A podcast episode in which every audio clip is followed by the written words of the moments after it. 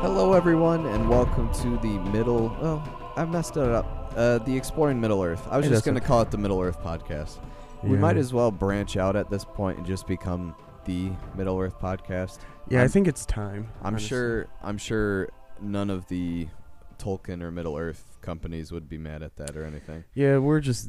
The Middle Earth podcast. Yeah. So, uh, well, yeah. Welcome to the Exploring Middle Earth podcast.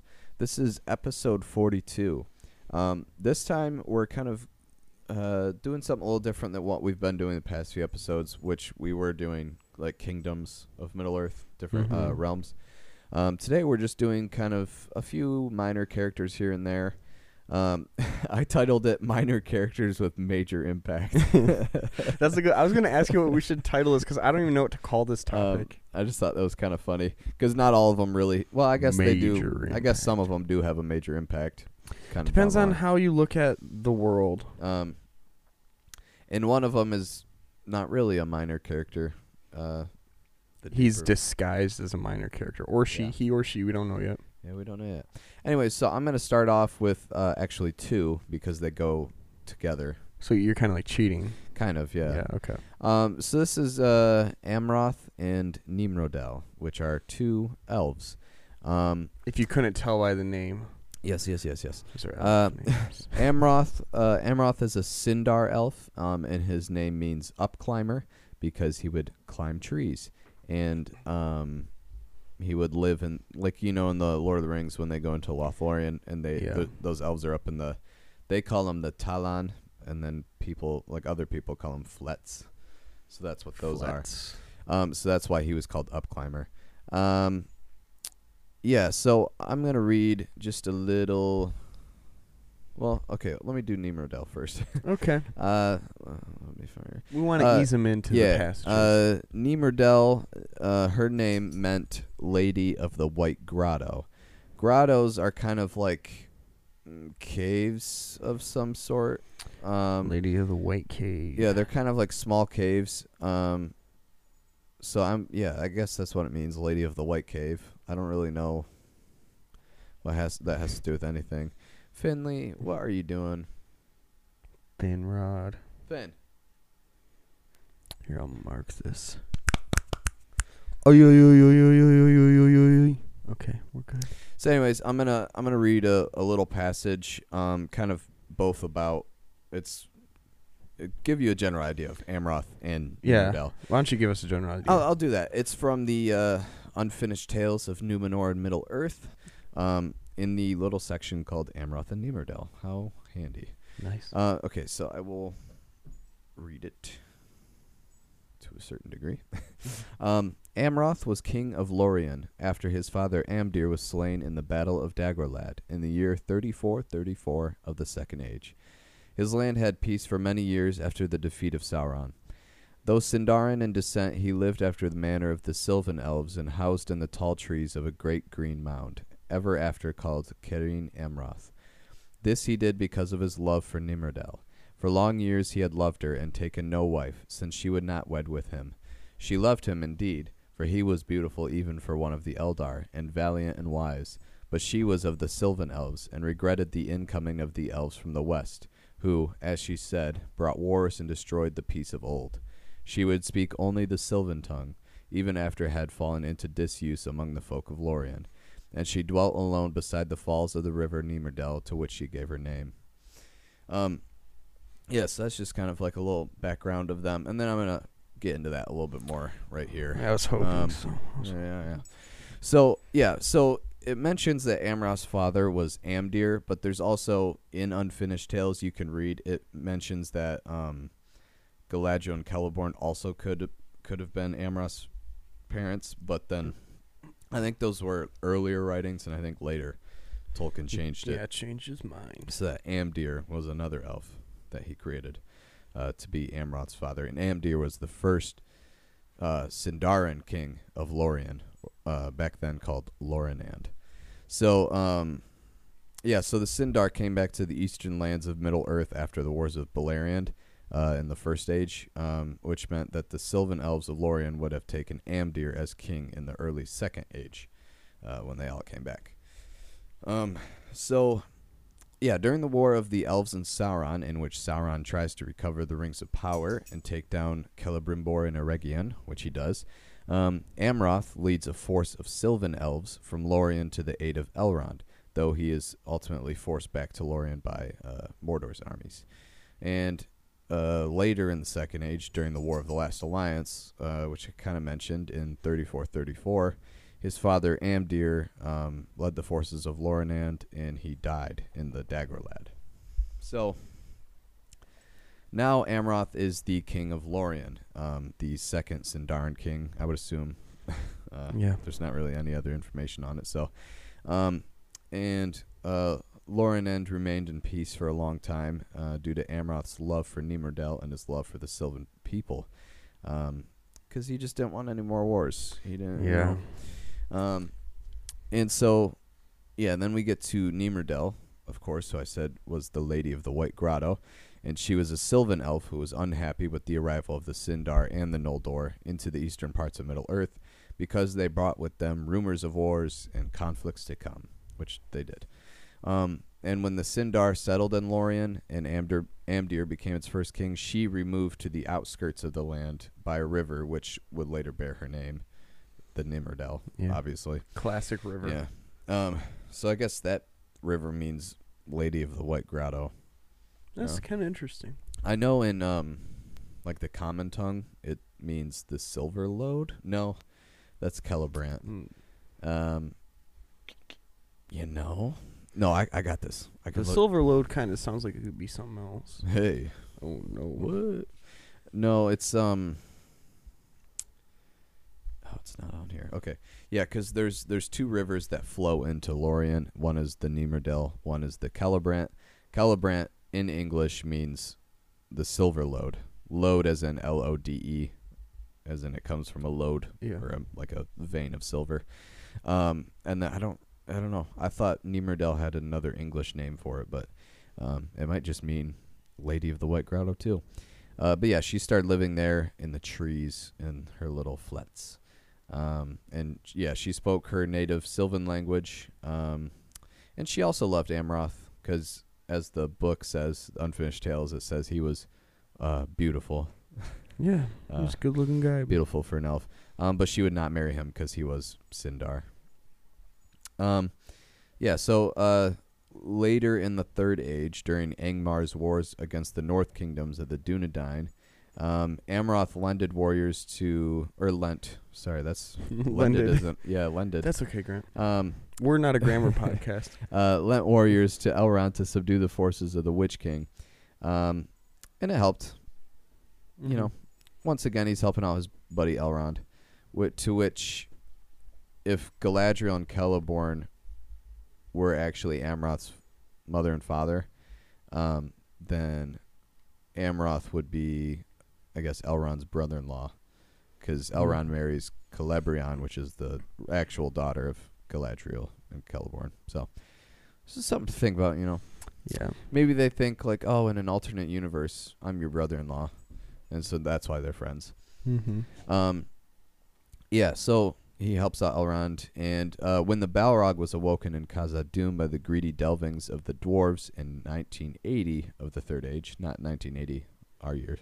Yeah. Um, Nimrodel grew uneasy, living so close to such a malice, and she fled to the borders of Fangorn in the south, though she could not enter because of the vigilance of the Ents and the Huorns, and it kind of frightened her a little bit.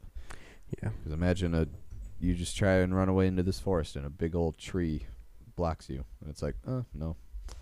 Uh, so Amroth uh, found Nimrodel after she fled, and he debated with her many times um, about, like, you know, why she was fleeing, and like, you know, like, please just stay, and we can, well, my book just dropped, oh, and we no. can we can be with each other forever, all that sort of stuff. Um, That's all sappy stuff. And so they kind of came to an agreement that she would only marry him if he took her to a place of peace in Middle Earth, and because Middle Earth was kind of riddled with wars because of Sauron, uh, no such place of peace really existed any longer, unless it was one of the Elven uh, havens. Um, but even then, those were not wholly uh, free from evil. Um, so Amroth actually promised to take her to the havens of Edhellond in the south, where they could set sail to the Undying Lands together. And so they were betrothed. Good oh, job. Yeah. Um, in nineteen eighty-one of the Third Age, a year later, Amroth and Nimrodel traveled south together towards Gondor, uh, where Edhellond was, um, and a handful of elves still remained there. Um, with them came a few elves that served them, including an elf maiden named Mithrellas. Um, along the way in the White Mountains of Gondor, the two became separated. Amroth could not find Nimrodel and continued towards Edhellond, where he found the elves preparing to leave on the last boat to the Undying Lands. So now we're like, okay, this is really urgent. Yeah, this is kind of important. This is kind of important because it's the last boat. Um, and Amroth convinced all the elves um, on the boat to wait for Nimrodel because his love was so great. And they actually, they were like, yeah, okay, we're persuaded. That's kind of cute. And so they're they like, that's kind of cute. We'll stay. Yeah, and so they stayed long after they had planned to leave.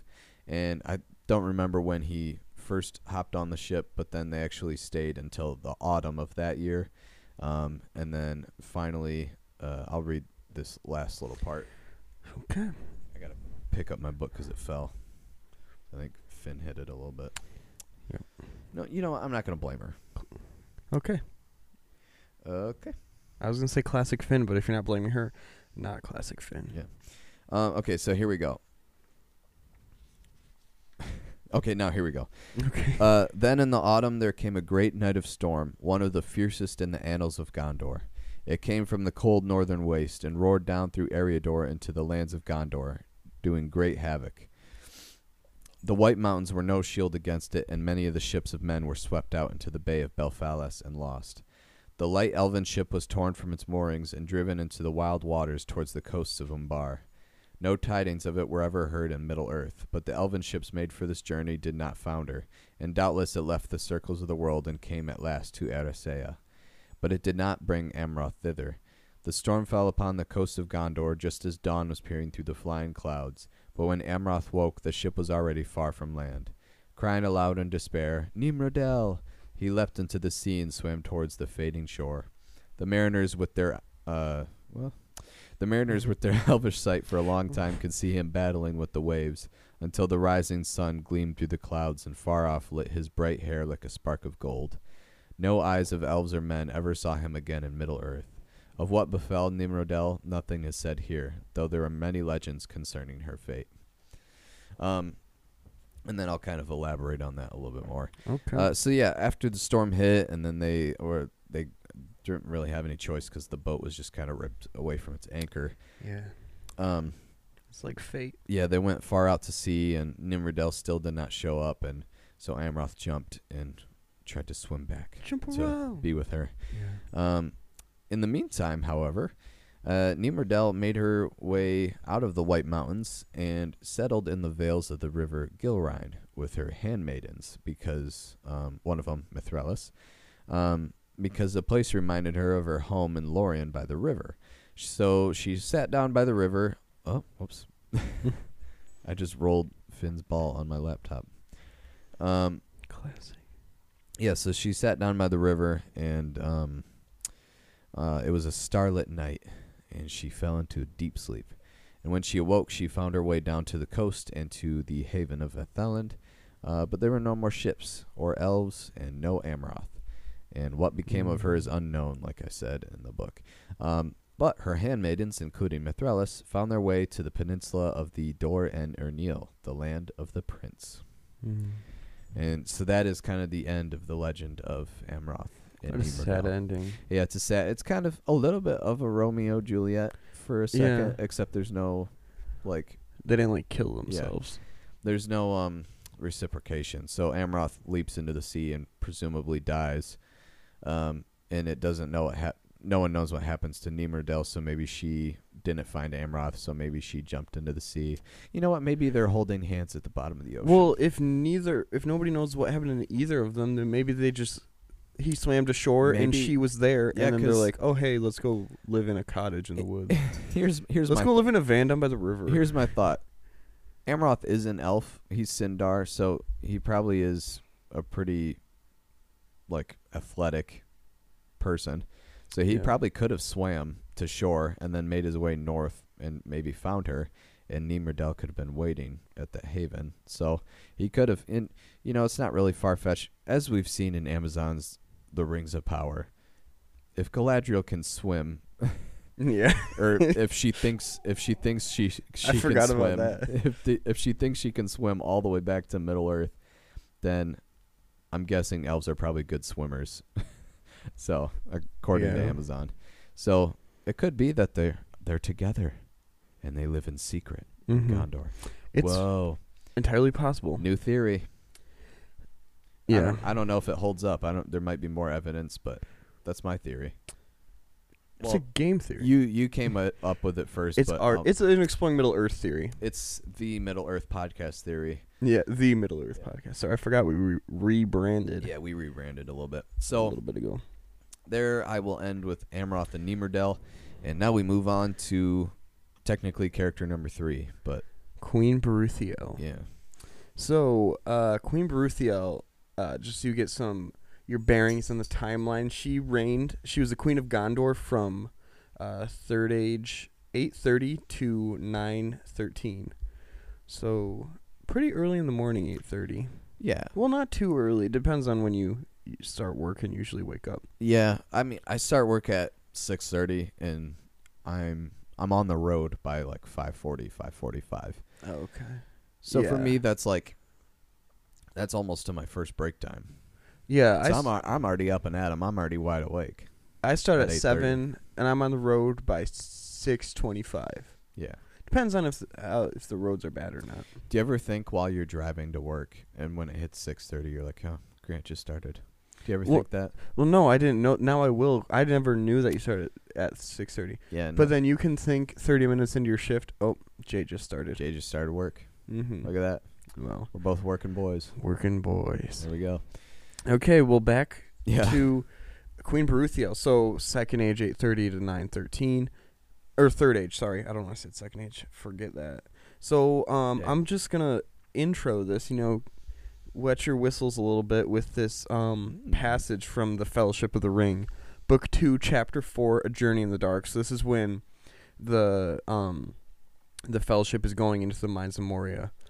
So it starts. Classic. N- oh, yeah. yeah. Oh, sorry. It yeah. is. Cl- no, that's okay, Grant. Say what you had to say. Classic. Okay. That's Do not be afraid, said Aragorn. There was a pause longer than usual, and Gandalf and Gimli were whispering together, and the others were crowded behind, waiting anxiously.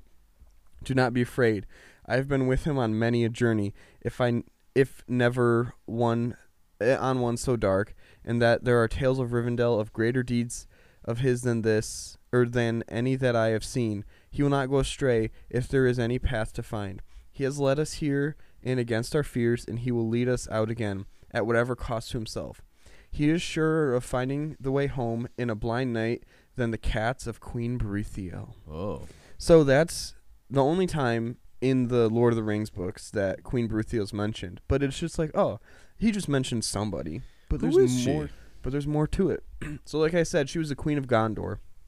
Um And she married the she married King Tarannon Falastur, but it is theorized that this marriage was for diplomatic reasons, to form an alliance, um, to h- maintain peaceful relations between, um, the realm that she came from. But it's not exactly known.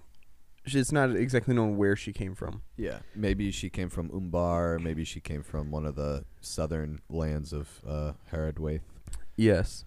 But, um, so I'm going to read a passage about her from the Unfinished Tales, but what you really need to know is she's just a goth queen. She is really? super goth.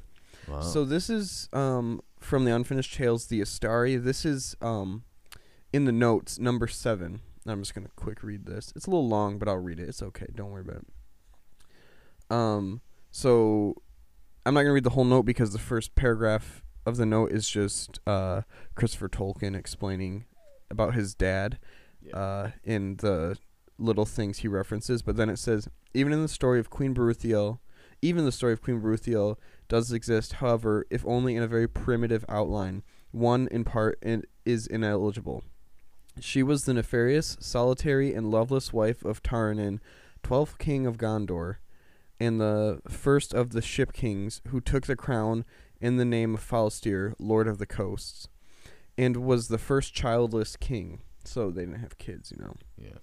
Um, Berúthiel lived in the king's house in Os- in Osgiliath, hating the sound and smells of the sea in the house of house that Tarannon built below Pelargir, upon arches whose feet stood deep in the wide waters of Ethir and of Ethir Anduin. She hated all the making, all the colors, and the elaborate adornments, wearing only black and silver, and living in the bare chambers and the gardens of the house in Osgiliath. In the gardens of the house where the glows were filled with tormented sculptures beneath cypresses and yews. She had nine black cats. And you know what I'm thinking? Oh, yeah. Say what you got to say. You know that, you know that, uh, like, sculpture outside of, I don't know. Do I want to mention the city? Hmm. Uh, the city we live in or near? Yeah. Grand Rapids? We can, I'll bleep it out. No, not Grand Rapids. It's smaller. Hastings? Yeah. Oh yeah, I'll bleep that out too. Okay, so, so you oh yeah, the the that that, that little like creepy guy. Yeah, do you think that's like one of the statues that Maybe. she probably had? That's what I'm thinking. It, like, yeah, that's what I imagine when it says tormented sculptures in the, in the garden. Mm-hmm. That's like what I imagine is that little like creepy skinny dude. I never even thought of that. Think yeah. about it now. I always thought it was a girl, not a dude, but I don't know. I guess I, I never checked under the clothing. Yeah. the, The bronze clothing. Bronze clothing, yeah. yeah. Okay, so uh, she had nine black cats and one white, her slaves, with whom she conversed or read their, with whom she conversed or read their memories, setting them to discover all the dark secrets of Gondor, so that she knew those things that men wish to keep most hidden. Uh, setting the white cat to spy upon the black and tormenting them. No man in Gondor dared to touch them, and all were afraid of them, and cursed when they saw them pass.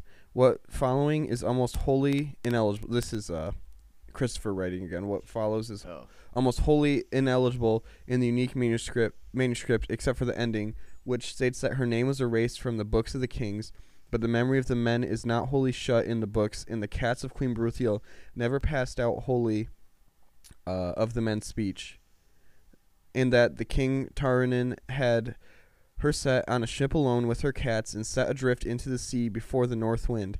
The ship was last seen flying past Umbar under a sickle moon, with a cat at the masthead and another as a figure head on the prow.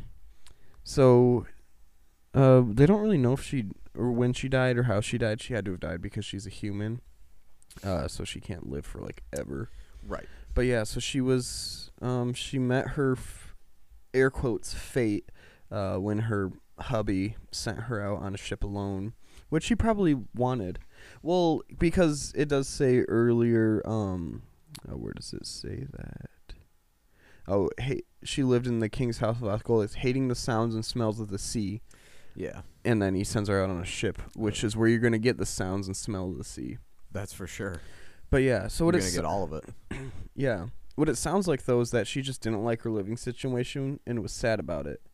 Yeah. She didn't like the sea and didn't like the house she was in. But, you know, we can't always be super picky. But, yeah, so she was goth, only wore black, had a, ten cats.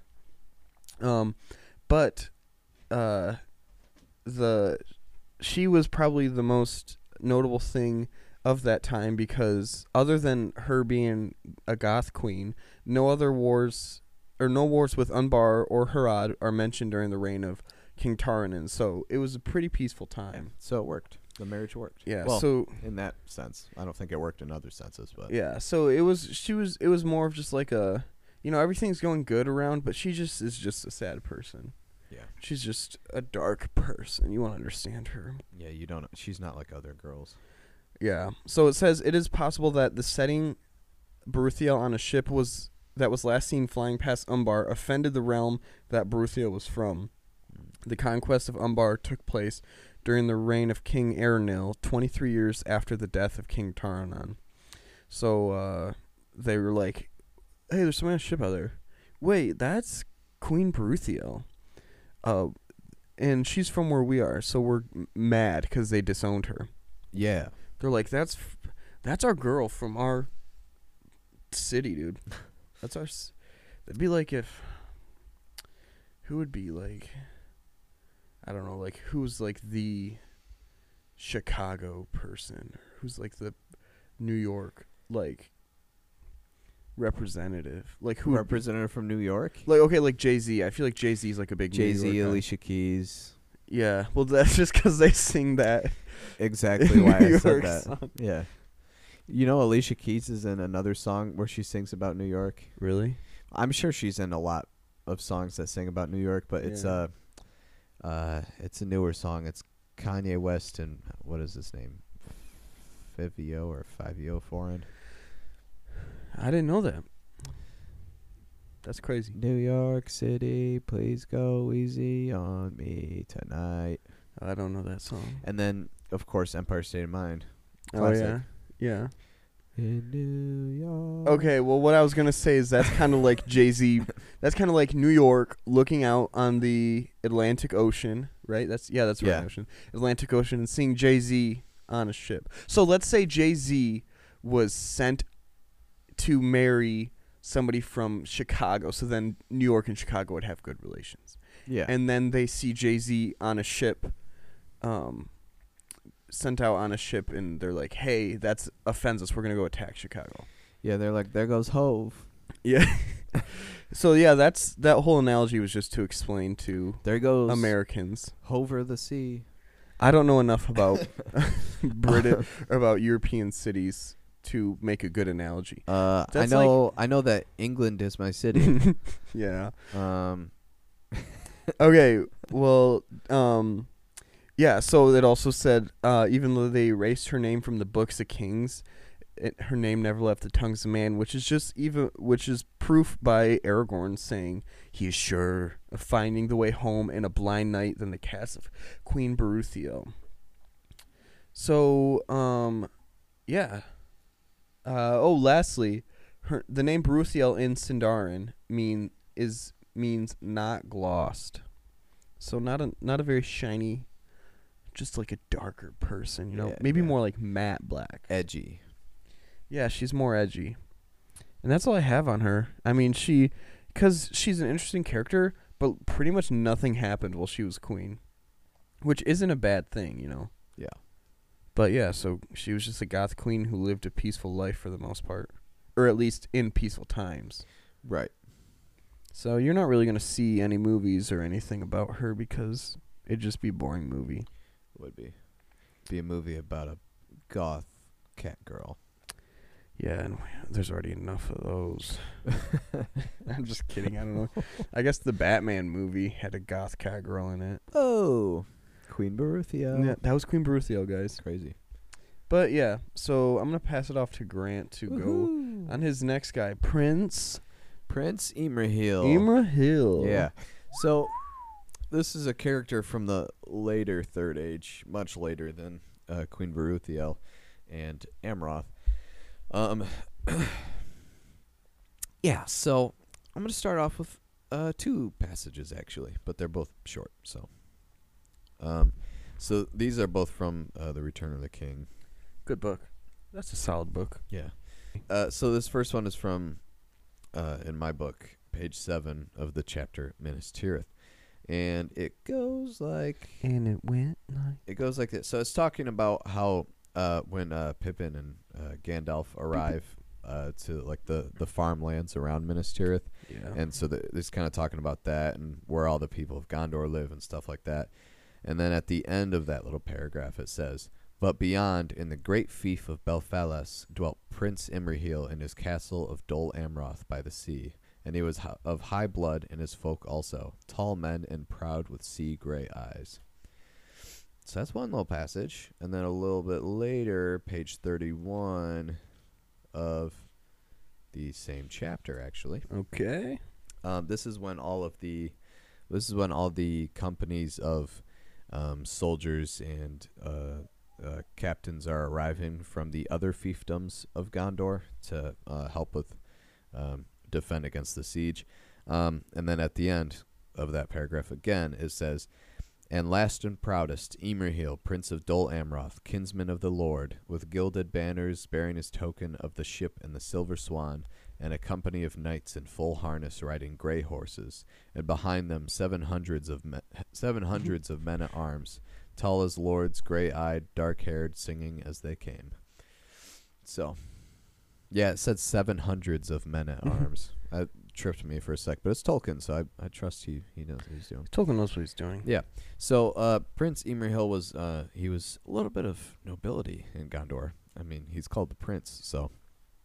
And he was the Lord of the lands of Dol Amroth, which was like a fortress um, on a peninsula located in the Bay of Belfalas. Um, the realm was also known as the Dor en Ernil, which mean, means the uh, the land of the prince. Um, yeah, so he was a prince at the time of the War of the Ring, and he aided Gondor in the battles and was a very notable commander. And his sister Finduilas was the wife. At one point, she died. Oh. Uh, yeah, no, don't worry oh, about it. No, yeah, sorry. Um, she was the wife of uh, the steward Denethor, um, which Ooh, makes Denethor. We know that. Guy. Um, yeah, which we means uh, Boromir and uh, Faramir are his nephews. Nice. Dude. Yeah. So the prince. I'm gonna mention Denethor in my next character. So that's a connection. Oh, hey, what a connection! Look at that. It's all connected. Um, so here's a little history of Dol Amroth. And its princes. Okay. Uh, the first settlers in the area of that land were elves of Sindar origin or origin or orange. orange. Um, sorry, this is a little stutter. Uh, that we were, all do it sometimes. Yeah, yeah. So they were refugees. refugees. Jeez. They were refugees from the wars of Beleriand in the late First Age, um, and in the Second Age, Galadriel and Celeborn would live in the area. In the haven of Edhellond, like I mentioned with uh, Amroth and Nimrodel. Um, and they, uh, the number of elves grew because uh, with Galadriel and Celeborn came a bunch of elves from Lorien. And uh, before the downfall of Numenor in the later Second Age, a noble Numenorean family settled in the region and built the fortress of Dol Amroth, which was not called that quite yet. And I'll explain why. Okay. Uh, and when the Numenorians in exile arrived after the downfall to form Gondor and Arnor, Elendil gave this family that lived in the area the lands of the Belfalas to rule and gave them the title of prince. Um, and it was named Dol Amroth because of our good friend Amroth, who uh, harbored in Edhellond in that boat um, and then was lost at sea. Oh, and uh, once all of the elves departed from that stronghold and from that haven, um, it officially became uh, under Gondorian control, like completely. And its first official prince um, before the transition was Galador, so Prince Galador. Uh, Galador's mother was said to be Mithrellas. Do you remember her? Remember me mentioning her? I think so. A little bit.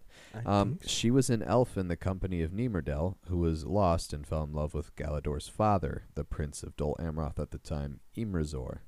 Uh, so, yeah, which is kind of interesting because you, like, when you hear about, like, elves and men, like, marrying each other and having kids, you usually only hear about Aragorn and Arwen, Beren and Luthien. Yeah. That sort of thing. Uh, Eärendil and Elwing with their kids, Elrond and Elros. Yeah. But there's actually another notable one, and it's the Prince Imrahil of Dol Amroth and Mithrellas, who was a Sylvan Elf, I think. Um, so there's like a little bit of Elvish in the prince's bloods. Mm-hmm. Blood. Bloods. um, so, uh, yeah, so some of the previous princes of Dol Amroth were Aglahad, which was... Um, Uh, Prince Imrahil's great-grandfather. Uh, there was Angelamir um, and Adrihil the Second.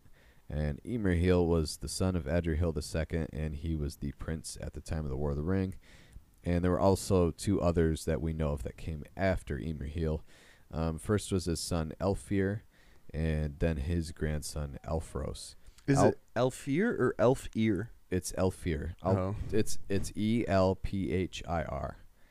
Oh, nice. Um, it has to do with the plural of swans in Elvish. Oh, that's kind of cool. Yeah. Um, same with Elfros. Elfros, uh, jeez. Oh, Elfros means, I'm just going to guess, but based on other names, I think it means like swan lord or something like that. Swan. That's kind of cool. Yeah. So Elfros was the cousin of King Elfwine.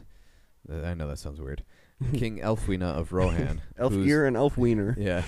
Uh, whose mother was his aunt Lothriel and father was King Eomer. So King Eomer married um, the daughter of Prince Imrahil, and then his kid was King Elfwine, uh, which means elf friend in Old English. Okay. Um, I just love Elfwine. No, it's not Wiener. It's, oh, ween, it's Weena. I know, but it's funny to say Elfwine. We, to like be clear, I do not like the object an Elfwine. Okay. I like that the name sounds like Elfwine. It sounds like an, a New Jersey, or no, Boston yeah. accent. Elfwine. Elfwine. Peter, come get your Elfwine. That was awful. Uh, so we should put, that should be the, what was the title you had? Major character, or minor characters with minor, minor characters with major impact. Uh, we should somehow incorporate Elfwine into it. Elphir and Elfwine. Um, Elphir and Elfwine. Yeah, so, yeah, so Lothriel was Prince Imrahil's daughter. Um, and yeah, so, uh, Prince Elfros was the cousin of King Elfwine of Rohan. So there's a lot of like nobility in the area that are all kind of related to each other. Yeah. And like I was saying, uh, Faramir, he became the Prince of Ithilien after the War of the Ring, and he was the nephew of Prince Imrahil. So there's just a lot of, you know, a lot of little connections here and there. Um, but yeah, Imrahil was a he was a great captain and a, a noble noble leader. Sounds like a and good actually, guy. he took he took control of the city of Minas Tirith after Deneth or yeah after Denethor died, because Faramir was basically almost dead and Boromir was also dead, and Aragorn didn't want to quite take over as king of Minas Tirith or Gondor yet, and uh, a lot of people would probably rebel if Gandalf took over. So they were like, "We'll make the next best person uh, the commander," yeah. and so they made Prince Imrahil the commander of the forces of Gondor uh, during that little period of time. Um, so yeah, that's all I have on Prince Imrahil. He's actually one of my favorite characters in all the books. Oh, wow. Um, well, there's not a lot about him, but it's just kind of cool because it's just like this prince character. Mm-hmm. Um, uh, you, you might know uh, uh, uh, Purple Rain. Uh, pr- um, the Prince, the musician. Yeah, yeah. Uh, When Doves Cry. Mm-hmm. um, oh yeah. So uh, uh, that's sad. He yeah. died a little bit ago. Uh, Prince. Yeah, Prince Imrahil. Yeah, he died a little bit ago. Yeah. Yeah. uh, yeah. So no, let's move on for sure. Joke ended. Joke ended. Uh, and it was kind of like a fizzle, a little bit. So yeah. we're gonna move on. Uh, so yeah, that's all I have for Prince Imrahil. How are we looking on time, Jay? Uh, we're looking like we're going to an ad now. It's look. Oh my, hey, look it's out. looking like we're halfway. Look out, everybody! We're we're going. we're going to, to hit an ad. An ad. Ah. Okay, that was hey, good transition, man. Thank you. Let me stop the recording.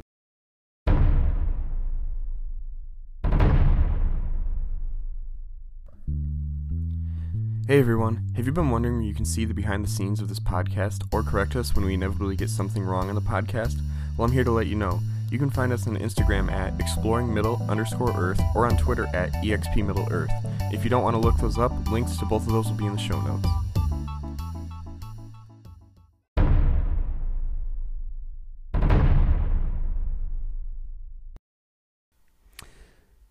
Okay, welcome back everyone. Yeah, welcome. Thank you. Welcome back to Exploring Middle Earth, aka the Middle Earth podcast, aka aka the Tolkien podcast, aka Tolkien, aka K aka. We are the new J R R Tolkien, yeah, yeah. reincarnated. Yep, except split into two different people. Yeah, they could. There's the what's that meme? It's like the the evil wolf in the, the inside me. Are, there are two, two wolves. wolves. What? Yeah. Let me well, look it up. There's a lot of iterations. Uh, inside each of us are two wolves. One has depression. The other has depression. You are depressed. Inside you, there are two wolves. One snores like honk, shoo, honk, shoo. The other snores like honk, me, me, me. I think I've seen one where it's like inside you, there are two wolves. One is Obama. The other is Obama. Yeah. Wait, what? Oh, so inside Tolkien were two wolves. One is Jay. The other is Grant. We are exploring Middle Earth. Well, that's our new ad. Yeah. Okay. um. So we're going to start with, uh, you know, just a smaller character that you don't really know. Just a smaller character named Thorongil. Ben. Oh, sorry, dude. I didn't mean it, Finn. Sorry. I love you, Finn. I didn't mean it, Finn. Finn, come here. Finley. Do whatever you want, just don't bark. No barking. one, twelve, sixteen. Okay, let me just mark where this is so I can cut it out. Cut it out, Finn. Cut it out. Bada bing, bada boom. Okay, so we're starting off with this tiny character. You probably haven't heard of him, Thorongil. It's not really a big deal. Yeah. But is he, Grant? Uh, yeah. He is a big deal because um, I'll reveal it at the end of this section, but okay. That's not his real name. His or her real name. It's, we can just say his because I've been saying his. Yeah, it's a guy. It's a yeah. dude. It's straight up a dude. Yeah. Not going to lie. So from Third Age twenty-nine fifty-seven to Third Age twenty-nine eighty, somebody took the took the name Thorongil um, and took great journeys aiding the West against Sauron and his allies. After serving King Thangol of Rohan, he went on to steward Exilion the Second of Gondor, who was in dire need of able men to guard his realm from Mordor. This dude kept his identity secret, but as he wore a silver star upon his cloak and was swift and keen-eyed, the Gondorians called him Thorongil, which mean in, in Sindarin means Eagle of the Star, which is a sick that's, name. That's a sick name. Yeah. So he was a great leader by land and sea, and Exilion trusted him and loved him most. Some believe that there was a rivalry between him and the steward's son Denethor, who probably knew his identity as, I'm not going to say right now, and suspected that he and Gandalf worked to supplement him. So I'm going to read a section from the appendix of Lord of the Rings, section four uh, of Gondor and the Heirs of Arion. Arion. Arion. So here we go. Did I say it wrong? Uh, yeah, Anarion. Anarion. Sorry. Sorry, dude. So here it goes. Exilion, son of Turgon, was a man of wisdom. With what power was left to him, he began to strengthen his realm against the assault of Mordor. He encouraged all the men of worth from near and far to enter his service, and those who proved trustworthy, he gave rank and reward. In much that he did, in much that he did, he had the aid and advice of a great captain, whom he loved above all. Thorongil men, Thorongil men called him in Gondor the Eagle of the Star, for he was swift and keen-eyed and wore silver star upon his cloak. But no one knew his true name, nor in the land which he was born. He came to Exilion from Rohan, where he had served the King Thangol, but he was not one of the Rohirrim. He was a great leader of men by land or by sea, but he departed into the shadows whence he came before the days of Exilion were ended. Thorongil oft, often counseled Exilion uh, that strength that the strength of the rebels of their oh it was a typo sorry. Oh, yeah. Thorongil also counseled Exilion that the strength of the rebels in Umbar was a great peril to Gondor, and the threats of the fiefs of the south would prove deadly. Uh, if Sauron moved to open war. At last he got the leave of Steward and gathered a small fleet, and he came to Umbar unlooked for by night, and there burned a great part of the ships of the Cossairs. Cossars. He himself overthrew the captain of the haven in a battle upon the quays, and then he withdrew his fleet with small with a small loss. That's a fun word. Quay. Quay, yeah. Quay. Q U A Y. It's like, no quay. No quay. Yeah. No quay. Let me define quay quick so we can. Whoa. Because it's, it's not a uh, word that's used a lot anymore. A quay is a concrete, stone, or metal platform lying alongside or projecting into the water. Uh, so it's just a dock. Okay, yeah, yeah. It's just a dock. Um, so he threw himself, or he, he didn't throw himself. He himself overthrew the captain of the haven in battle upon the quays when he withdrew his fleet with small loss. But when they re- came back to back to Pelargir, to men's grief and wonder, he would not return to Minas Tirith, where great honor awaited him. So great honor awaited him in... Okay, so that's the end of the passage. Uh, so great honor awaited him in Minas Tirith, but he did not return. Um, while in Pelargir, he sent a farewell message to Exilion, speaking of other tasks calling to him, and saying that fate would not bring him to Gondor soon. So we're going to pick back up on that passage for the last paragraph. He sent a message of farewell. Were you going to say something? No, I was going... Okay. Okay, yeah. That's what I was saying. Okay. Okay. Yeah. He sent a message of farewell to Exilion, saying, "Other tasks now call me, Lord, and much time and many perils must pass ere I come again to Gondor, if that be my fate." Though none could guess what those tasks might be, nor what summons he had received, it was known whither he went, for he took a boat and crossed over the Anduin, and there he said farewell to his companions and went on alone. And when he was last seen, his face was towards the mountains of shadow. So he left Gondor to travel into the far... E- oh, that's the end of the paragraph. Uh, and we're back to the notes. And we're back. He left Gondor to travel into the far east and south, exploring the hearts of men, of men good and evil, and learning about the plots and devices of the servants of the Dark Lord. His exploits ensured the survival of the West much later during the War of the Ring, because he would later go on to be known as... Aragorn. Aragorn. Yo! Yo! Crazy. That's crazy. Eagle of the Star. That yeah. name goes hard. That does. I've been I mean Aragorn or Aragorn is a sick name, but Eagle of the Star, yeah. Thorongil is crazier. He just kept Strider. He just had cool names. Dude. Yeah, and then um, Daddy? I, cool names. Yeah. Well, and then when he becomes king, he becomes King Elisar, which means Elfstone. Yeah. And then he, he keeps the name Strider, but he makes it into the High Elvish language, so it's Telkantar. So it's Elfstone Strider. Dang, he really lucked out with nicknames. He's got names. Cool names. Yeah, we all can't do that. I've I mean. got Grant, which is actually a cool name. Yeah, I got Jay, which, which is, is a cool name. But it's also just a letter. But uh, it's also three letters. It's, well. J A Y. Yeah. J A E. Jai. Jai. Jai. Jai. Yeah. Yeah, so that's what I have. Um, did we fool you guys? That was Aragorn. Were you like, oh, who's this this guy? He sounds really cool, but who, I've never heard of him. Who this dude Yes, is. You have heard of him. Yeah, you've unless you've lived him. under a rock. Or unless you've lived under a quay all your life. Unless you've lived in a rock. That'd be even crazier. Yeah. We, yeah. That. It, hey, shout out to all of our listeners in Iraq. Oh, we have all-time plays, five thousand five hundred fifty-five. That's crazy. Whoa. I'm going to give everybody a kiss who listened to this Five, podcast. All five hundred fifty-five thousand, yeah. Oh, what? Yeah, five thousand five hundred fifty-five. That's so much more than I thought. Um, yeah. I accidentally, I accidentally cl- clicked on Siri, and it captured what you said. It says five thousand five hundred fifty-five. No, I'm going to give everybody a kiss.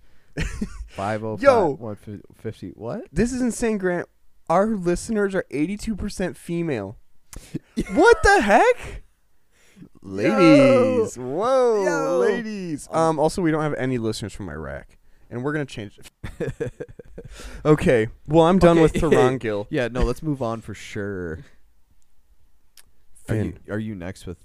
Right? Oh, oh, yeah. Well, just move right back on to me. Let me yeah. get Finn out of the way first. Yeah. Uh, wow, we'll cut this part out. Oh, when I clapped, I think it riles her up a little bit. Finn, get off the computer, Finn. Finn, come down here. Now sit. Stay. Can you lay down? Now stay. Nope, that's not what I meant. Play dead. Finn, die. Just kidding. Sorry. Finn, drop dead, Finn. Finn. Break a leg. Finn, let's let's play. Stop stepping oh on my, my computer. Let's play hide and seek, Finn. I'll close my eyes and count. Go hide upstairs. Finn, go hide. Okay. All right, let's do this. Okay, we're moving on to our next character, who is a, uh, I guess you consider a gilf, because he's an old guy. Yeah. Um, Old Took. Oh. T O O K. Or A K A, uh... Gerontius. Did I say that right? Uh, I, Gerontius, I, Gerontius I'm not actually Took. sure on this one. I think it's Gerontius. Gerontius. Gerontius. We'll just know. call him Grant Took. No, Gerontius hey. Took. Um, you've probably, if you've read The Lord of the Rings or anything, honestly. No, not if you've read anything, just Lord of the Rings. You'd yeah. know who the Old Took is. Here, Finn. Get, come on, Finn. Get down. Okay, thank you. Um... So, Gerontius, Gerontius uh, which is Old Took, he was, um, let me see when he was alive. Uh, he lived a long time. S R, what's S R? Shire, Shire Reckoning. Shire Reckoning. Okay, yeah. yeah, sorry. I'm cutting that out. I'm not dumb. So, yeah, so, so Shire Reckoning uh, takes place in the Third Age, sixteen oh one, I think. So any number that has S R in front of it, like, uh, we'll just say, like, S R four hundred, that would actually take place in the Third Age, like, two thousand one. Okay. So, yeah, Shire Reckoning is Third Age. So he was alive, he was born in Shire Reckoning twelve, or nineteen, eleven ninety. Sorry, I just had, like, four numbers there. Yeah. Shire Reckoning eleven ninety. Um... And he was the only son of Fortinbras the First. Crazy um, names. These names go crazy. Yeah, these names go crazy. Um, so uh, Fortinbras was his dad, and um, the old Took uh, was the twenty-sixth Thane of the Shire. Um, because his dad would have been the one right before it. Fortinbras was the twenty-fifth. Yep. Um, and he was a good friend of Gandalf. Uh, who gave him a pair of magic diamond studs and performed firework tricks at his Midsummer Eve parties. Because, you know, he was obviously a friend of Gandalf because Gandalf was a friend of all the hobbits. I don't think I mentioned that he's a hobbit. He's a hobbit. Yeah, the old Took, yeah. Well, I mean, you should have known that when I said Took. Yeah, you should have immediately thought of Pippin. Yeah. Pippin Took. Fool of a Took. Yeah. So, uh, here, I'm just going to read from The Hobbit, Chapter one, An Unexpected Party. This is when Gandalf uh, reveals himself to Bilbo, and Bilbo says, Gandalf, Gandalf, good gracious me, not the w wandering wizard that gave old Took a pair of magic diamond studs that fastened himself and never came undone till ordered? So, yeah. I love that question. Till ordered? Yep, that's Bilbo saying that. Yep. So, that's just another... Gandalf, yeah. Yeah, another connection of old Took. Um, old so, he ruled... Uh, he did. He really ruled. Yeah. Um, from Shire Reckoning twelve forty-eight to uh, thirteen twenty, which is the year he sadly passed. Dang. But he he ruled for seventy-two years and lived for one hundred thirty, which um, he obviously got the name Old Took because he's an old guy. Old geezer. Yeah, so uh, Old Took reached an impressive age of one hundred thirty, which made him the oldest hobbit until his grandson, Bilbo Baggins, celebrated his one hundred thirty-first birthday. He also held the record for most offspring until Samwise Gamgee, Gamgee uh, bested him with Tom's birth in Shire Reckoning fourteen forty-two. Dang. So both, he, both those guys get busy. Yeah, so he... um, all those pilfs out there. Yeah. Pilfs. He uh, held held two big records, oldest and most offspring. Let me see how many he had, because it doesn't... one, two, three, four, five, six, seven, eight, nine, ten, eleven, twelve. He had twelve kids. Dang. So did Sam have thirteen? Is that what it is? Let me see. Oh, I have the family tree of Sam in my book right here. I can just look at it. Let me look at it. Let me figure it out. Let me... Hey, Jay. Do you want me to tell you because I already counted? Uh, no, but can I figure this out? Yeah, you can figure it out. Thank you. And then we'll shout out the answer at the same time. All right. Do do do do do do do do do do do do. You're you're singing messed me up, but I think Sorry. I got it. Okay. All right. Three, two, one. Fourteen. Fourteen. I did mess up then. Okay, wait. Sorry. Um, maybe I did one. Two. Let's read them out. Eleanor, Frodo, Rose, Mary, Pippin, Goldilocks, Hamfast, Daisy, Primrose, Bilbo, Ruby, Robin, and Tolman. Yeah, it's thirteen. I just messed up counting when you were doing this. Sorry. Hey, my apologies. We'll count it as a weed. Because I was trying to, I was trying to count on the beat. As soon yeah. as you started singing, I started counting on the beat, and I think it messed me up. Sorry. But yeah, there's not that much about Old Took other than he was just an old guy. Um, but it's interesting because um, Bilbo didn't get named Old Baggins when he turned one hundred thirty-one. No, I think that was just because he was weird. But yeah, so um, his grandson was Bilbo Baggins, but also uh, Pippin was a Took. Yeah. Um, so Tooks, if you want to learn more about the Hobbits, listen to our very first episode. For sure. With for the sure, different sure, families sure. of the Hobbits. Yeah. Um, because uh, we go over each of the the different families of the hobbits. We go way back. We go hard. Hobbits. Yeah, we with Pilfs. Yeah, we go hard with Pilfs. Yeah. Um, but yeah, that's all I have for uh, Old Took. Okay. Old guy. Yeah, so we have one more Hobbit to talk about, and then we have another character that Jason yes. will go over. Uh, but they're all pretty quick. Uh, so this mm-hmm. one is another very famous Hobbit from a long time ago. Uh, this is Gorhindad Oldbuck, um, and he was born uh, roughly, roughly sometime before the Shire Reckoning seven hundred, give or take a little, little bit, uh, which equates to the Third Age twenty-three oh one. Again, give or take. Give or uh, take. Uh, so yeah, his name is Gorhindad Oldbuck. Uh, this is over five hundred years before the birth of Bilbo Baggins, whereas the Old Took was like, I don't know, like one hundred years before Bilbo. Well, I mean, it was his grandfather, right? Yeah. So, he yeah, he would have been alive with Bilbo. Uh, he was the head of the Oldbuck family of the Shire, uh, founded by Bucca Bucca of the Marish. Um, the Oldbucks were the hereditary thanes of the Shire. Uh, they were people who led the Shire kind of like as lords uh, after the North Kingdom of Arnor fell. So that's what the Thanes were. They're kind of like, uh, what would you call it? Like a governor, sort of. Mm-hmm. And Gorhindad was the Thane of his time. Uh, in seven forty of the Shire Reckoning, or the Third Age twenty-three forty-one, Gorhindad crossed the Brandywine River and founded Buckland, which is outside of the Shire. Um, more east across Buckland. The Brandywine. Um Yeah, and then he changed his family name from Oldbuck to Brandybuck because of their new location right next to the Brandywine River. So, Oldbuck, Brandybuck. And that's where we get the name Brandybuck from. So, in this new land of Buckland, uh, Gorhindad became the master of Buckland, and since he was now outside of the Shire, the title of Thane was then passed to the Took family. So, then that's how the Old Took eventually became the Thane. Yes. Uh, this is all because of Gorhindad. Uh, so in Buckland, uh, Brandy Hall was constructed, um, uh, which was constructed to house the extensive Brandybuck family, um, and the village of Bucklebury was built close to Brandy Hall.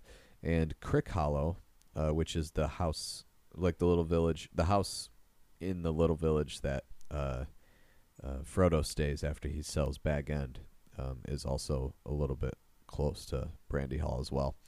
Uh, and Gorhindad's name is a Westron name, which is common tongue, and it's a translation for Achmendab, uh, which meant great-grandfather in Hobbitish. Uh, Gorhindad is also the Welsh word for great-grandfather, so there's a little interesting uh, connection there. Uh, and Gorhindad was also the fourth great-grandfather of Frodo Baggins on his mother's side. So, interesting. Yeah. So, yeah, Gorhindad's... A lot know, of connections. Yeah, a lot of connections right there. A lot uh, of intermarriage. Yeah, I mean, they're all close. We'll just say that. They're all very close. There's a lot of Gilfs yeah. and Dilfs and Milfs and Pilfs, really. And Hilfs. Hobbits. yeah, Hilf. Hilfs. Tommy Hilf. Tommy Hilf. Yeah. So that's all I have on Gorhindad. Like I that's said... That's okay. Those Hobbits, they're they're quick. But they like you said, quick. Grant, they're minor characters, minor with, characters major with major impacts. Impacts. Right. Yes. Because from the Old Took, we get Pippin. Yeah. And from Gorhindad Brandybuck, we get Merry. So, yeah. Yeah. So you get all those characters from them. Uh, and we have one more character. One more. Another minor character with, with major, major impact. impact. Barlamin Butterbur. Ah. Um, I'm going to give a quick or like a shorter overview of him because most of his story... Uh, or all of his story is during the War of the Ring, and it's a part of the books. So if I go over his entire story, I'm just going to be reiterating yeah, uh, the Lord of the Rings books, and we all know the story, so we're not going to, I'm not going to go over that. I'm just going to go over the smaller details of it. So you probably have heard of the Prancing Pony and Bree, um, and that was kept by the Butterbur family for many generations. And uh, Barlamin inherited it before the War of the Ring. And he had two Hobbit employees, Bob, who worked the stable, and Nob, who was a servant. During the war, Gandalf wrote a letter to Frodo and told Barlamin to send it to the Hobbiton. Uh, Barlamin could not find anyone for the task and eventually forgot the letter altogether. Um, and then, as yeah. you know, that's because that's how Frodo didn't know what was going on. Yeah. And um, Gandalf is like, oh, that idiot. Oh, my gosh. I shouldn't have trusted idiot. him. Um, but uh, he did not remember it until autumn when Frodo and his companions arrived to stay in the inn. Um, and then that's when they got the letter. And uh, Fro- er, then he gave him the letter, but I was like, so, you know, when the hobbits were there, they were attacked with the Black Riders and everything. Um, but yada, yada, yada. The hobbits give him money. Yada, yada, yada. They get the pony. Yada, yada, yada. But then Gandalf arrived at the Prancing Pony, and he was furious with Barlaam's forgetfulness. Uh, but he quickly forgave him when he found out the uh, um, hobbits were alive. But after the War of the Ring, Barlaam was amazed to learn that Strider, a former patron of the Prancing Pony, had become king of Gondor and Arnor. What? So he was like, oh, he used to drink here, or eat, and drink and eat. Um, but... yeah, that's pretty much all I have on him. He, uh... So, I mean, we don't even know what, um... or when he was born. Um, on the Tolkien Gateway, it says for... This is his physical description, because there's literally nothing on him. Yeah. Gender, male, height, short, hair color, none, clothing, white apron. He didn't wear anything other than a white apron. No hair, white apron, short. Which is funny because in all the pictures and the movie and stuff, he has hair and a beard. Yeah. If I had to guess, he'd probably be about sixty. Yeah. Maybe maybe a little younger, maybe a little older. An interesting fact, in the first versions of the events of the Prancing Pony, um, the name of the innkeeper was Timothy Titus. Huh. Timothy Titus. Yep. And then it was written over, he wrote over Barnabas Butterbur. And then... and then Barlaam. Yeah, then changed to Barlaam. And Barlaam means barley man. A suitable name for an ale brewer. Ale brewer. That makes sense. Yeah, so that's all we have for the minor characters with major impact. Yeah. That uh, is all we have. But we do I'm have... I'm sure there's more minor characters with major impact. We could do a whole season of minor characters with major impact. But those are just the ones that, that we, we liked. Yeah. yeah. So thanks for listening. Uh, we have, what, how many trivia questions do you have? I've got three. Okay, I've got three, but one of them, I'll I'll I'll have three and then a bonus because one of them is like a wow. I will say mine do get progressively harder. Okay.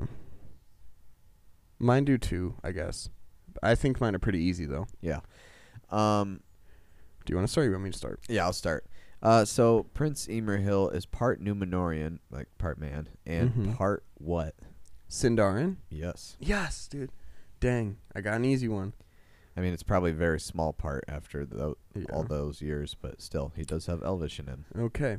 How many cats did Queen Berúthiel have, and what colors were they? Okay, so there were ten, mm-hmm. and there was one white one, mm-hmm. which leaves nine black ones. Nice, Grant. Yeah. Uh, okay, so this might seem hard, but it's not as hard as the last one, I think. Well, okay. I don't know. I guess they could be interchangeable. It's up to you. Mm-hmm. Uh, two places were named after Amroth and Nimrodel. What are those two places? Dol Amroth? Yes. And uh, Nimrodel. Oh, it's the river. The yep. Nimrodel, the river Nimrodel. Yep, you got him. Dang, dude. Aced it. Nice. Um, yep. Okay. Um, where was Thorongil facing when he was last seen? Ooh. Oh, jeez. Sorry, this is probably the hardest one.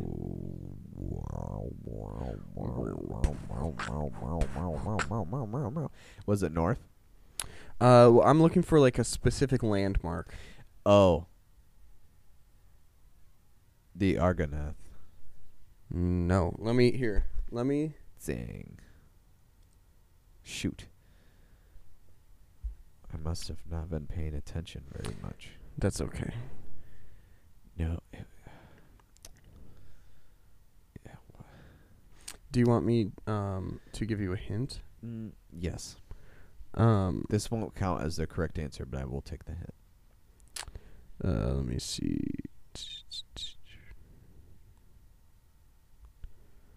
Um. Do you do you want me to give you? I'll give you the uh, Sindarin name. Okay. And then you can try. Because I didn't say the Sindarin name. I only I said just the regular name. Elfwine. Oh.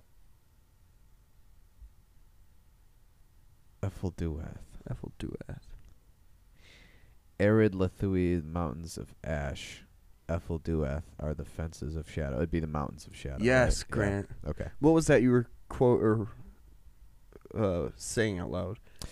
Oh, so those are the mountains of Mordor, right? Oh, okay. So the Arid Lethui are the mountains in the north, and those are the mountains of ash because that's closer to where the Mount Doom is and all the volcanoes. So, and then I was thinking Effelduath, and then I was trying to think of what Duath meant, and I was pretty certain it meant shadow.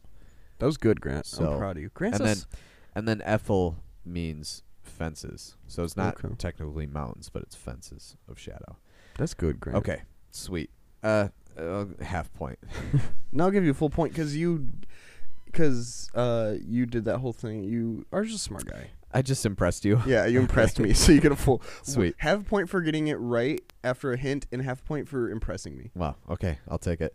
Uh. Gorhindad Brandybuck is the ancestor of Frodo to what degree? What is he to Frodo? Uh, oh. Would it be a great-grandfather? Yeah, but what degree? Like. How many times? Three. Close. Four. Yeah.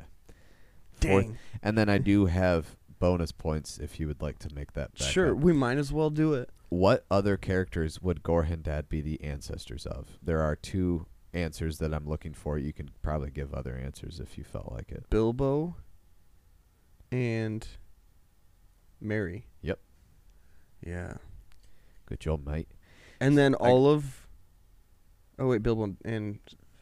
all of Merry's kids. Yeah. And then their kids' kids. And then those kids' kids. And Fro... Oh, I was going to say Frodo's kids. I he know. Fro- I was. Kids. That's what I was about to say, but Frodo didn't have any kids. Okay. Uh, okay. Do you do you have one more? I have one more, and then I have a bonus question that doesn't really oh. relate to Tolkien, but it's kind oh, of... okay. Okay, so this last one. Um, uh, Barliman Butterbur had two Hobbit employees. What were their names and jobs? Oh. One was Nob. Mm-hmm. And... uh... I thought you would get the other one first. It's Bob and Knob. Yeah. What Bob did and Bob Knob. and Knob do? You don't have to give job Bob, titles, but what they did. Bob was the kind of guy who would, like, he was basically, what what would you call it? Kind of like a butler. And he would, like, when people rang for service, he would come and get them food, or he would, like, come in, like, whatever they asked for. Like, oh, can I get some hot water? He would do that sort of thing, mm-hmm. right? And then Knob was the person who uh, worked in the stables. Oh, you have it backwards. I have it backwards. Bob worked in the stables. Oh. Knob was just the regular servant. Okay. Finn just laid on all her equipment, but that's okay. She's keeping it warm. Yeah, she's keeping it warm. It's probably keeping her warm. Yeah. But you got it, Grant. I'll okay, give it to okay, you. Okay. Because I thought it. you were going to say Bob. Because Bob also. Bob, you slow coach. Bob would have worked just in general. If he only had two employees, I don't think Knob would be the only one working. What if Knob would have had a sick day? Bob would have to cover for Knob. Yeah. Um, Those are fun names, Bob yeah, and Knob. Bob and Knob. Yeah. Okay, well, I got a... Um, I have current events. If wait, I got my bonus question. Oh, yeah, yeah. Um, so, this is a bon- this one has to do with what I talked about, but it has to do with outside of Tolkien. Okay. So, the old Took's father's name was Fortinbras. Yes. What Shakespeare play has two characters with the name Fortinbras? Oh, this is going to be hard. Uh, do you want me to give you ask if you want me to give you a hint? I can. Um, oh, let's think. Let's think. It's uh, okay. So the the name Fortinbras seems very. It would seem Celtic to me. Mm-hmm. Um, and the only kind of Celtic Shakespeare play I can think of right now is Macbeth. No, because that's Scottish, right? Or Irish or something like that. It'd be Scottish. Yeah, so that's technically Celtic, but okay. But no. Do you want uh, a hint or no? Uh, let me guess one more time.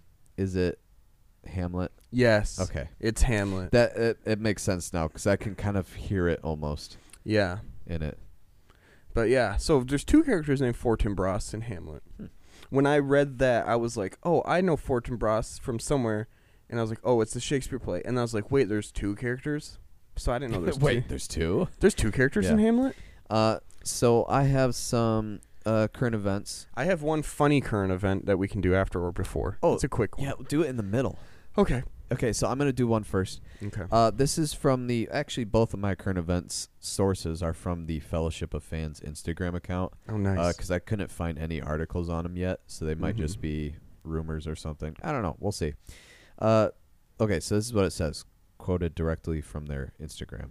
Sources understand that Warner Brothers has been requested by Middle-earth Enterprises to amicably exit the Lord of the Rings and the Hobbit franchises by the end of twenty twenty-three to pave the way for a new rights holder. Dang. Nothing is confirmed, and both parties are only beginning to talk this over, and apparently this will have no bearing on the upcoming War of the Rohirrim animated movie. So it seems like the War of the Rohirrim will still come out, and I think... um, uh. someone was just confirmed for the composer for the soundtrack, uh, who worked on one song from the Hobbit movies. Oh, nice. So we got some connection there. Mm-hmm. And then, um, but yeah, it looks like Warner Brothers is might take a step back, and there might be a new rights holder. Uh, I don't know if that'll be Amazon. They'll they'll probably be eyeing that a lot, um, but I don't know who else would take it. But yes. yeah. Um, And then, yeah, what's your funny current event?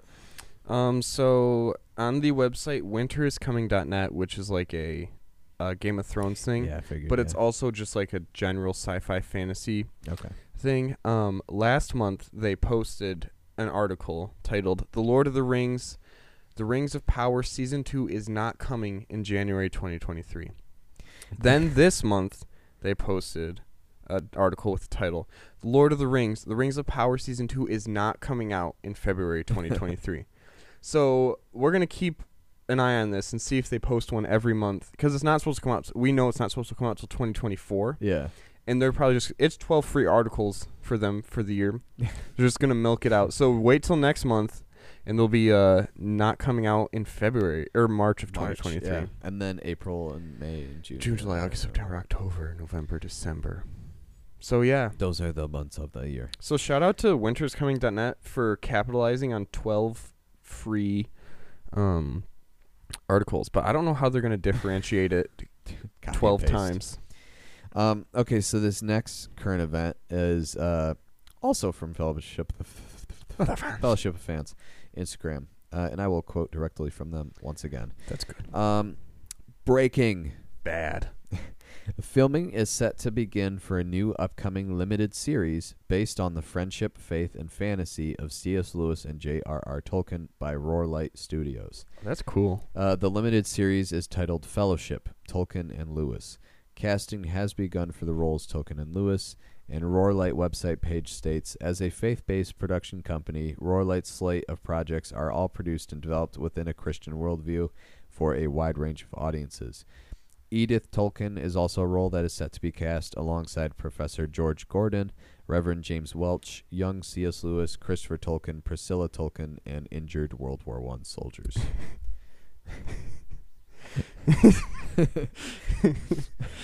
I don't know. The last one? Yeah. And injured World War One soldiers. They don't have names. That's exciting.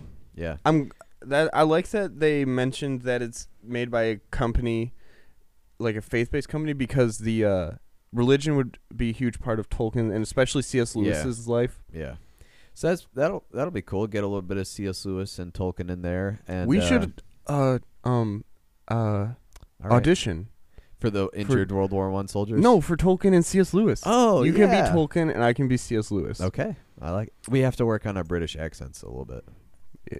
Hello, I'm C S Lewis. Uh, well, how. I've heard C S Lewis. I've heard Tolkien talk before. I'm trying. Call to me Louis. Call C S me Louis. Louis. Uh, how did Tolkien talk?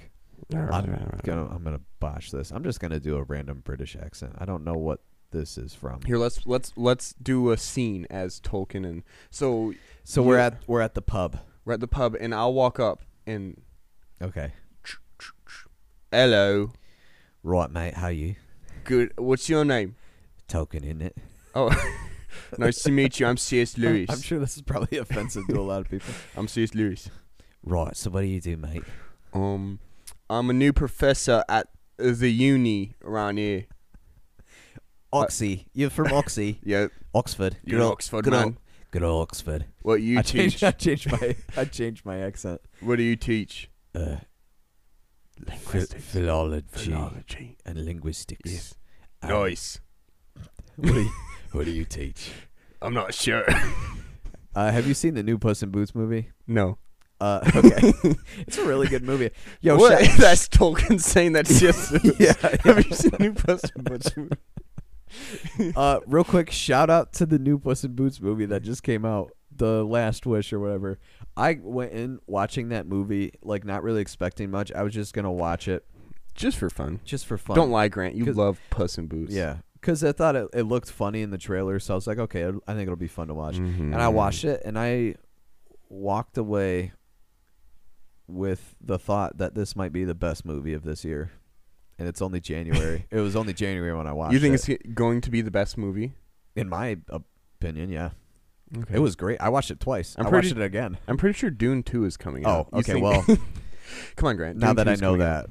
Well, anyways, it'll it'll hold the best movie until Dune two. Best animated. Yeah. Best animated movie. That. There you go. It was really good, though. But there's, like, the three bears, you know, Goldilocks and the three bears, mm-hmm. their characters in it. And, like, the, the dad bear, he he talks like that. He's got that. He's got that thick. Ah, I keep messing it up. That's okay, That's okay Tolkien. He, right. He's got that thick accent. Right. I can't get it. I have to keep saying right. Right. Yeah. Well, have a good day, Tolkien. Thanks for the movie review. Yeah, no problem, mate. I'll see you later. Oh, and then uh, I walk out the pub. Uh, I order a pint. I come back. For a pint. For, round, this round's on me. Thanks, Tolkien. Let, let's talk about fantasy. Let's be friends. Like, what kind of fantasy? I'm talking... I, you know, I'm C S Lewis. No, no, no. And we're role-playing as each other. I'm, I'm, talk, I'm talking epic fantasy. Have you ever heard of Lord of the Rings? No. Right, because I haven't written it yet. But you will Wait, hear what, about it. Well, I've been thinking about this place called Narnia, and it's in a, it's in a closet. Oi, that sounds like shite. Wait, no, it's in a closet. No, it's in a closet. Your your your fantasy world is closeted. Uh, no, um, I, I don't have a response for that, sir. I don't quite understand. Sir, I don't quite want to respond to that. Sir, I think that would get me in a lot of trouble if I responded to that. Would you like another pint? C S stands for certainly straight, Lewis. So I don't have anything to say about that. J. Well, my name, J R R Tolkien, stands for just reading r- reviews. just, just reading, reading reviews. reviews about my new book, The Hobbit. And, and, and just reciting reviews about Puss in Boots. And just raving about... R- r- about r- ripping it up in life.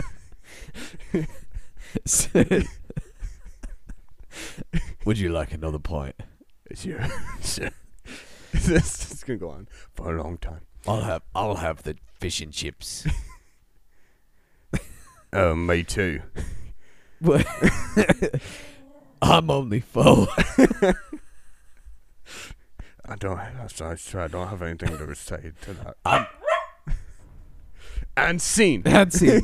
Okay, man. Woo-hoo, that was good. I'm crying a little bit. That was yeah. funny. I really thought you were Tolkien for a oh, second. Finn. Okay. Yep. Well, thanks for listening, everyone. Oh my gosh. Okay. Uh, goodbye, everyone. Goodbye.